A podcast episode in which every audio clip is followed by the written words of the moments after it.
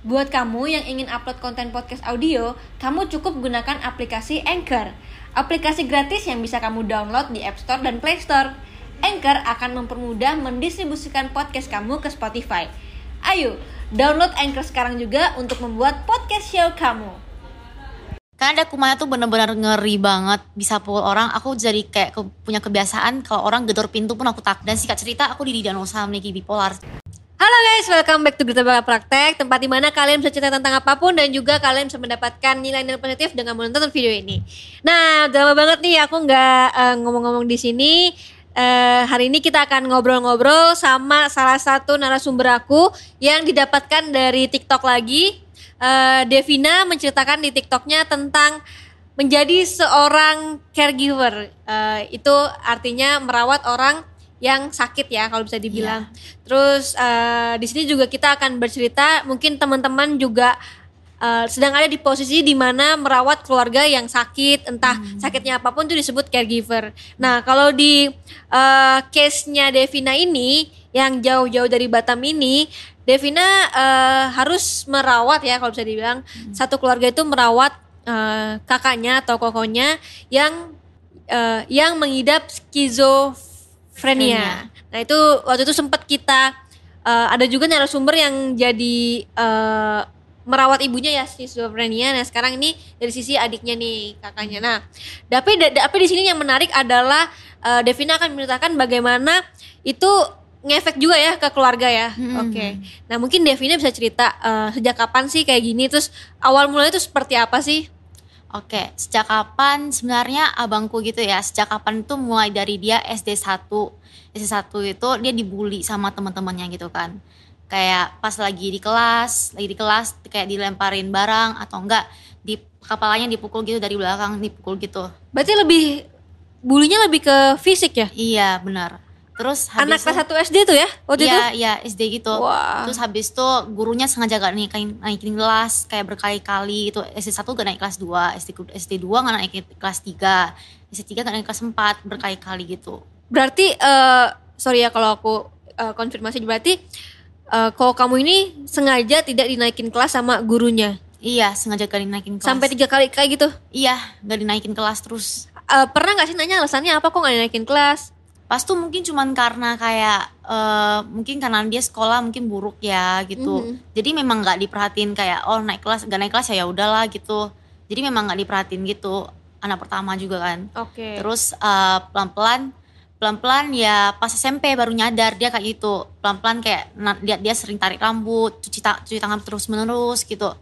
Padahal kayak gak ada napa-napain gitu, cuman dia tarik-tarik rambut terus gitu. Terus dari sana baru nyadar. Waktu SMP, ke- tadi katanya pindah ya? Waktu SMP. Pindah, SMP pindah.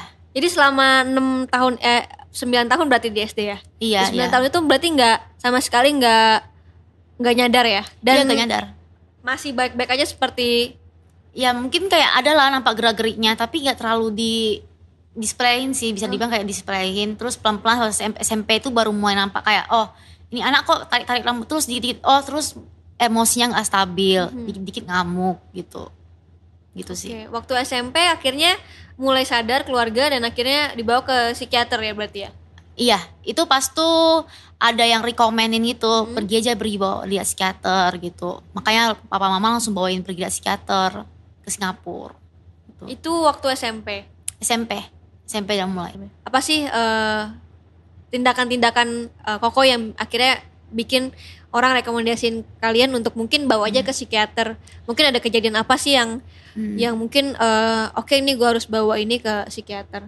Iya, jadi pas tuh abangku tuh kan tadi kan udah bilang kan, dia itu sering tarik-tarik rambut lah, cuci tangan gitu gitu. Hmm. Nah, eh, mulai tuh awalnya tuh mulai marah-marah biasa lah gitu. Dikit-dikit marah gak jelas gitu. Nah, lama-lamanya itu makin parah. Eh, Sikit-sikit pukul mama papa. Pukul kepalanya lah, pukul tangannya lah, semua. Pernah sekali tuh sampai berdarah. Mama Berdarah. papanya. Mama papa berdarah sampai bengkak gitu. Oke. Nah, terus pernah sekali itu kita baru pindah rumah nih. Pindah rumah berapa hari setelahnya itu entah suasananya kenapa dia itu dia kejar mama eh, satu komplek gitu mau pukul mama gitu. Hmm. Terus kalau ke mall, ke mall itu ya, ke mall itu selalu nggak pernah tenang kadang dulu tuh. Dia itu sikit-sikit marah, Hmm. sikit-sikit marah. Terus per- mau pukul mama pokoknya selalu mau pukul orang gitu Oke. terus habis itu lagi bawa mobil nih mama Hmm. lagi bawa mobil dia dari belakang mau pukul mama Waduh, Iya. udah Iya. membahayakan ya jatuhnya ya. iya sampai di luar orang di luar tuh pun lihat liatin gitu Heeh. lihat kok nih anak malah pukul-pukul mamanya gitu makanya dari sana tuh udah mulai nyadar oh anak ini harus dibawa pergi ke psikiater Oke, waktu itu pertama kali dibawa ke psikiater di eh, Singapura ya berarti ya? ya di Singapura udah ternama banget dokter itu Heeh. udah sampai masuk TV berkali-kali tapi masih juga gak sembuh-sembuh gitu Gak ada perbedaan sama sekali. nggak ada perbedaan sama sekali cuma lihat eh, dapat obatnya kan Hmm. tapi tetap kayak obatnya ya biasa aja gitu ya palingan bikinnya tidur lah gitu tapi Mhm. emosinya ya sama aja masih gak stabil Oke. pelan-pelan ganti lagi ganti lagi sampai empat kali baru ketemu pasien di Malaysia Empat kali baru ketemu yang pas ya? iya di Malaysia Oke. Asesmen apa sih yang diberikan dokter di Singapura? Oke, jadi dulu tuh kalau kesehatan mental itu kan nggak bisa kita lihat dari gerak-geriknya aja dan bisa ditentuin ya.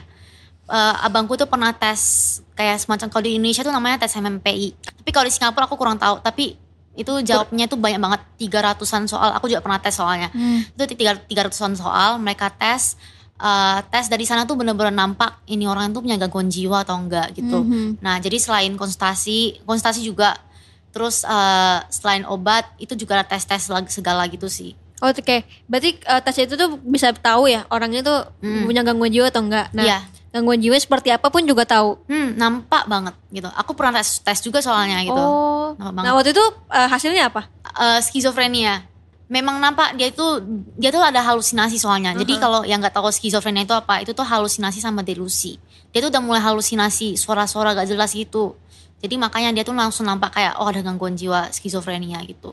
Oh, oke. Berarti Hmm. dari tes itu dokter udah menyimpulkan bahwa itu Iya, eh, skizofrenia. iya. Dari cerita dia juga. Oh iya, gitu. iya, maksudnya udah dari semua itu Hmm. di dok di psikiater pertama udah di difonis difonis skizofrenia. Hmm. Oke. Eh waktu itu gimana eh, keluarga? Pas tuh ya. Pas tuh hmm, awal-awal mama tuh langsung research, papa mama langsung research tentang skizofrenia itu apa. Eh, mereka beli bukunya, mereka baca sampai malam mereka bacain tentang apa sih skizofrenia itu. Karena masih awam ya pas tuh Iya, kurang iya. banyak yang tahu. Itu kayaknya tahun 1000 eh enggak deh, 2000-an 2000 2000-an gitu deh. Iya. Masih semuanya masih kayak awam gitu tentang kesehatan Hmm. mental. Jadi mereka baca buku, cari tahu gitu kan. Nah, terus pelan-pelan eh, mereka juga sering-sering doa gitu biar lebih baik gitu kan. Terus em, pelan-pelan ya menyesuaikan diri sih sama abangku Hmm. gitu dengan keadaan dia yang seperti ini. Kayak dia sekarang itu kayak makan, makan tuh ada tempat sendirinya gitu. Mhm. Gak, dia tuh gak gabung sama kita. Makan tuh ada tempat sendiri, sendok sendiri, eh, cabai sendiri, apa pun sendiri, kulkas pun sendiri. Jadi memang menyesuaikan sama dia gitu sih. Gitu. Dan kita harus ngikutin dia ya. Iya, kalau gak ikut ke keinginan dia, dia tuh bisa marah-marah. Oh, oke oke mulai oke. kumatnya gitu, Iya, mulai iya. marah-marah gak jelas gitu. Berarti apa pun yang dia mau kalau bisa diturutin. Iya, kalau nggak dituruti marah, Oh. kumat gitu. Oke. Sebagai keluarga, kamu, Cici, papa, mama gimana cara adaptasinya? Adaptasinya awalnya tuh susah banget, susah banget. Aku masih ingat banget itu pas tuh aku SMP, eh, aku sama papa, sama mama, sama cece aku itu kita sering pindah rumah. Kita itu ada dua rumah jadinya sekarang. Eh, satu rumah yang sekarang yang tinggal, satu lagi rumah kalau misalnya abangku lagi kumat.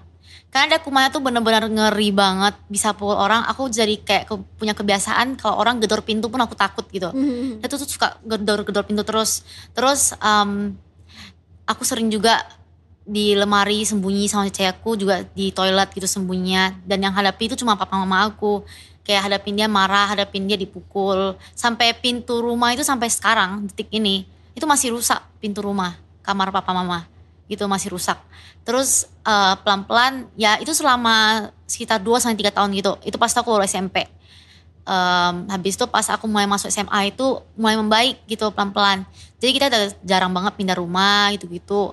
Dan pas SMA karena pas yang tadi aku bilang itu kan yang empat, empat eh, keempat kali dokter itu. Nah pas itu SMA baru ketemu yang pas. Jadi sama tiga tahun itu up and down terus. Mhm. Eh, Bentar dipukul, bentar gitu. Terus adaptasinya susah banget sih gitu.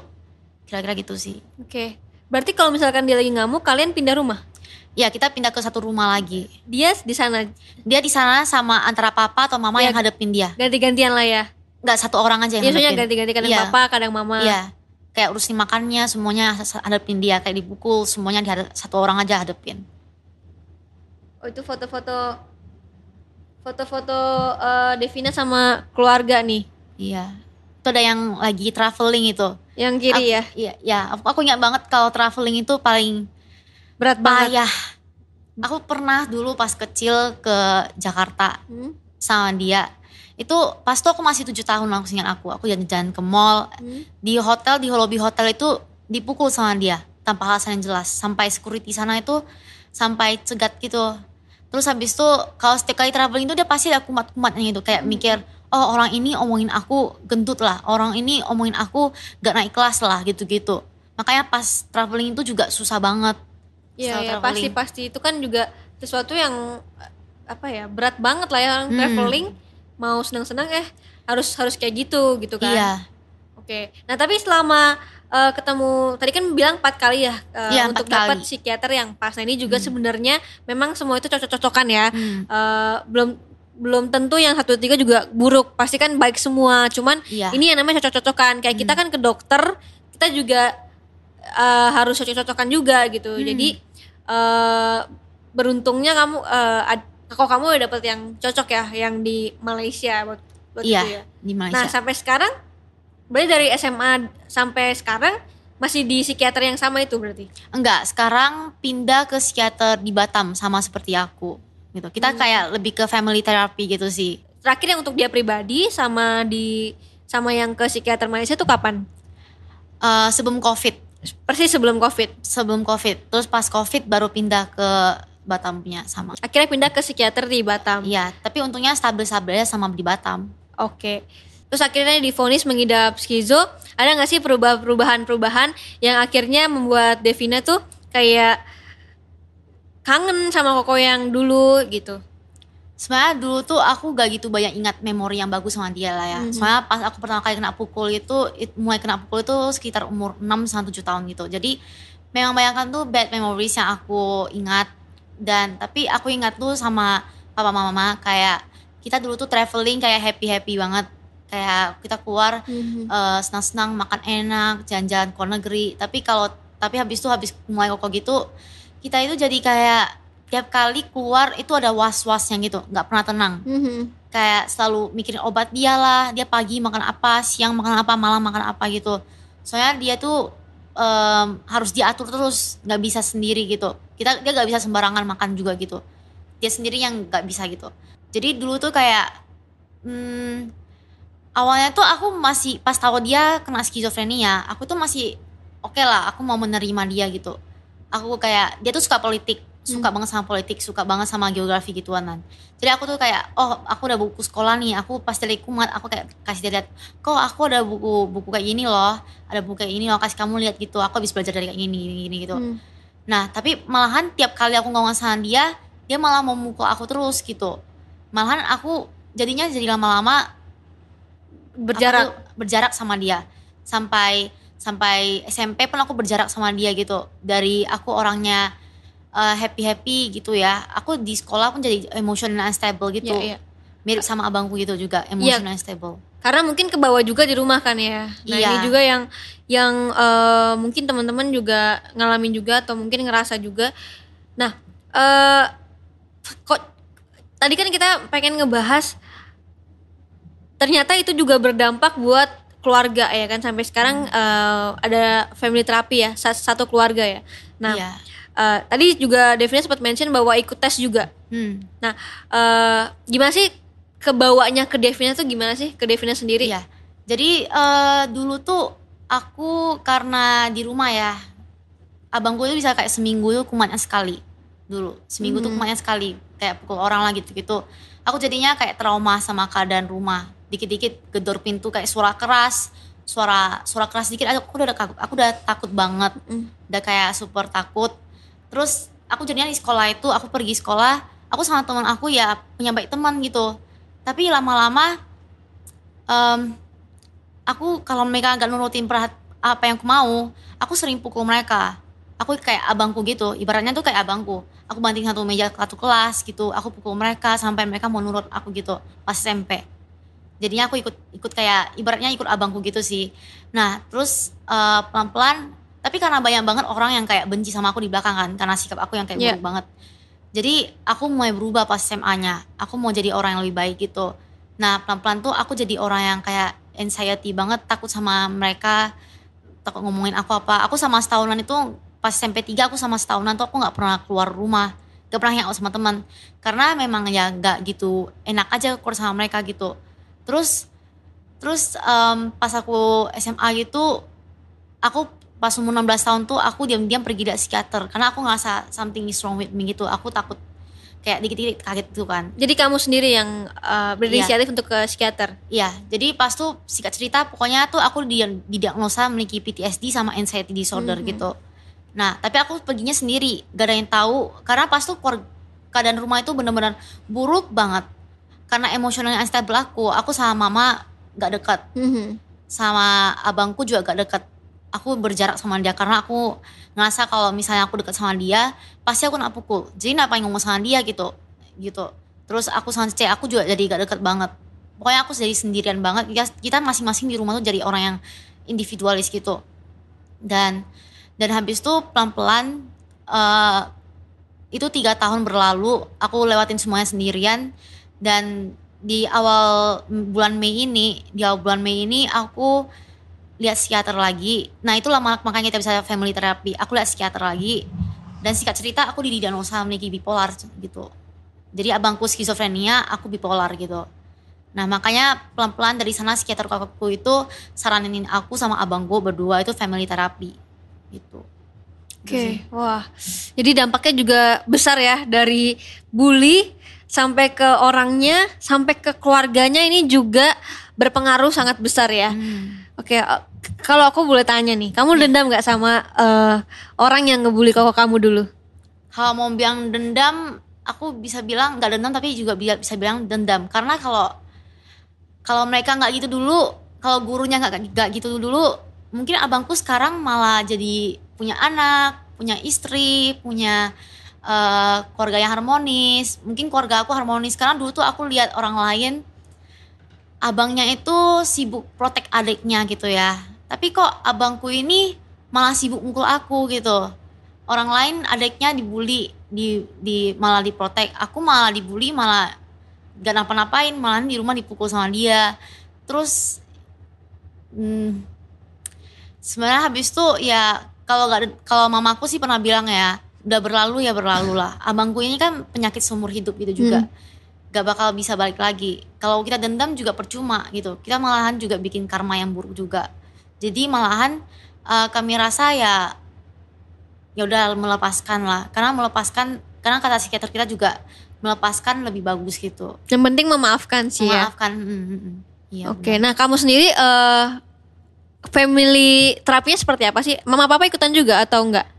Eh, mama lebih ke mama temenin Oh, nemenin aja. nemenin jadi kayak eh, pertama aku kadang tuh di minggu pertama aku pergi dulu nah minggu kedua pas abangku lagi terapi itu aku ikut kadang Hmm. jadi kayak aku dengerin kalau kalau aku aku lebih menceritakan karena aku di kondisi yang masih sadar lah ya dengan dengan Ya. apa dengan semuanya abangku itu kondisi yang udah gak sadar gitu Mhm. jadi hmm, eh, pertama kalau aku itu aku lebih ke menceritakan keluh kesah aku gitu. Nah di week keduanya gitu sama abangku ceritain happy happy. Kami jarang jarang banget ceritain kayak hal yang bikin dia ke trigger tentang masa lalu dia. Karena kalau misalnya kita ngomong tentang itu, dia pasti kayak keinget semua masa lalu dia gitu. Pernah sekali itu pas aku udah mengerti kondisi dia, pas aku udah lihat selesai lihat psikiater juga, aku kan mengerti kan kayak oh ternyata abangku mau kayak gini tuh bukan karena dia kayak mau kayak itu juga. Jadi aku pelan-pelan ya mengerti lah, aku mau ngomong sama dia lagi pelan-pelan. Tapi tapi ya pelan-pelan pelan-pelan dia gimana bilang ya? Pelan-pelan dia tuh pas tuh pernah sekali tuh pas tuh dia malahan mau marah gitu Hmm. men- menceritakan masa lalu dia. Dia itu ngomongin tentang gurunya, dia tuh masih ingat loh siapa aja gurunya, siapa aja temennya gitu. Dia masih ingat persis siapa gitu. Jadi dia itu em, sampai kalau kita setiap kali menceritakan itu, dia pasti selalu naik itu emosinya. Hmm. Jadi memang kami selalu skip untuk menceritakan itu. Jadi pas kita lihat psikiater, pas kita lihat skater uh, family terapi gitu kita ngomongnya bahagia bahagia aja kayak dia bisa ngapain dia Hmm. kemarin ngapain aja gitu gitu masih nanya kayak kamu masih dengar suara aneh-aneh gitu enggak gitu Mhm. tapi untungnya tuh baru-baru ini tuh ya gak gitu sering dengar suara-suara aneh lah udah mulai stabil gitu sih Oke, berarti psikiater yang di Batam bagus juga ya? Iya dia tuh kayak ketua ketua ketua psikolog eh apa tuh kesehatan jiwa di satu Kepri gitu Oh, oke. Eh, Dev, pertama kali Koko divonis skizo, Hmm. itu gimana sih dari kamu sendiri? kalau aku sendiri ya kalau aku sendiri jujur aku malu banget sih kayak gerak dia gitu kayak dia jalan kayak belakang lihat belakang gitu kayak bener-bener kayak aneh gitu lah kalau perkataannya gitu jadi aku nggak pernah bawa teman ke sekolah eh ke ke rumah, Rumah. sekalipun kalau mereka datang mereka mau datang tuh aku langsung kayak oh eh, aku nggak bisa mama aku marah nanti gitu jadi aku selalu bilang kayak oh kalian gak usah datang aja gitu karena kalau abangku datang takutnya tuh dia kumat Hmm. gitu sih. Jadi kalau mau bilang sampai kapan aku baru mulai nerima keadaan kokoku itu baru-baru ini sih di bulan Mei. Pas itu kan aku lihat psikiater. Jadi kan aku nyadar juga kan kayak oh abangku mau gini tuh bukan karena dia mau juga, tapi memang otak dia sama masa lalu dia yang membuat dia jadi hari- jadi kayak hari ini kayak gitu. Jadi makanya aku pas di bulan Mei itu aku mulai pelan-pelan nerima dia. Aku ngomong sama dia, aku mulai speak up di TikTok juga. Aku cerita yang tentang abangku itu itu pas tuh ya udah memang udah melepaskan semua kemalu malu-maluannya aku semuanya aku melepaskan semuanya jadi butuh sekitar dari tujuh tahun sampai aku sekarang umur 20 tahun berarti 13 tahun deh kira-kira gitu. Baru aku bisa bener-bener melepaskan semuanya. Kayak sekarang banyak orang tahu juga aku punya abang punya skizo gitu-gitu. Ya ya udah gitu biarin aja gitu. Mei kemarin kan akhirnya kamu berhasil untuk uh, menerima semuanya nih. Tapi kan selama 13 tahun ya bisa dibilang 13 tahun kan bukan waktu yang cepat itu lama banget. Eh, hal apa sih yang membuat kamu akhirnya bisa menerima? Selain tadi kamu ngobrol sama psikiater bahwa eh, koko kamu juga nggak mau seperti itu. Apa sih yang akhirnya buat eh, Devina menerima koko? Jadi awalnya tuh ya susah banget, susah banget kayak sampai aku malu banget bawa temen kayak tadi aku cerita gitu kan. Nah biasanya tuh kalau kokoku lagi kumat itu aku itu sering banget eh, pertama kayak tadi aku pernah bilang aku sembunyi di lemari gitu-gitu. Terus pas aku udah punya em, udah punya KTP, udah punya SIM, aku biasanya tuh langsung kabur dari rumah. Terus pas baru-baru ini aku tuh lebih ke adu mix, mix gitu. Kadang bisa nangis, bisa takut, tapi kadang tuh bisa bodo amat, bisa kabur dari rumah gitu. Nah, jadi 13 tahun itu memang agak susah sih buat aku terima eh, semua orang tuh bisa terima kayak papa mama aku udah bisa kayak oh kalau ini kalau mereka keluar ya bawa aja abangku gitu cece aku juga udah kayak oh ya udah ini memang abangku. Tapi ya aku gak, bisa gitu. Karena ya aku ngerasa abangku ini trauma aku dari kecil gitu loh. Kayak dia tuh sumber masalah dari aku kecil yang bikin aku takut bikin aku jadi eh, yang aku hari ini yang dikit-dikit takut dikit-dikit kayak gitu dikit yang buat aku sekarang juga punya bipolar itu juga karena dia. Jadi kayak aku tuh susah banget menerimanya pas dulu. Tuh bener-bener susah banget.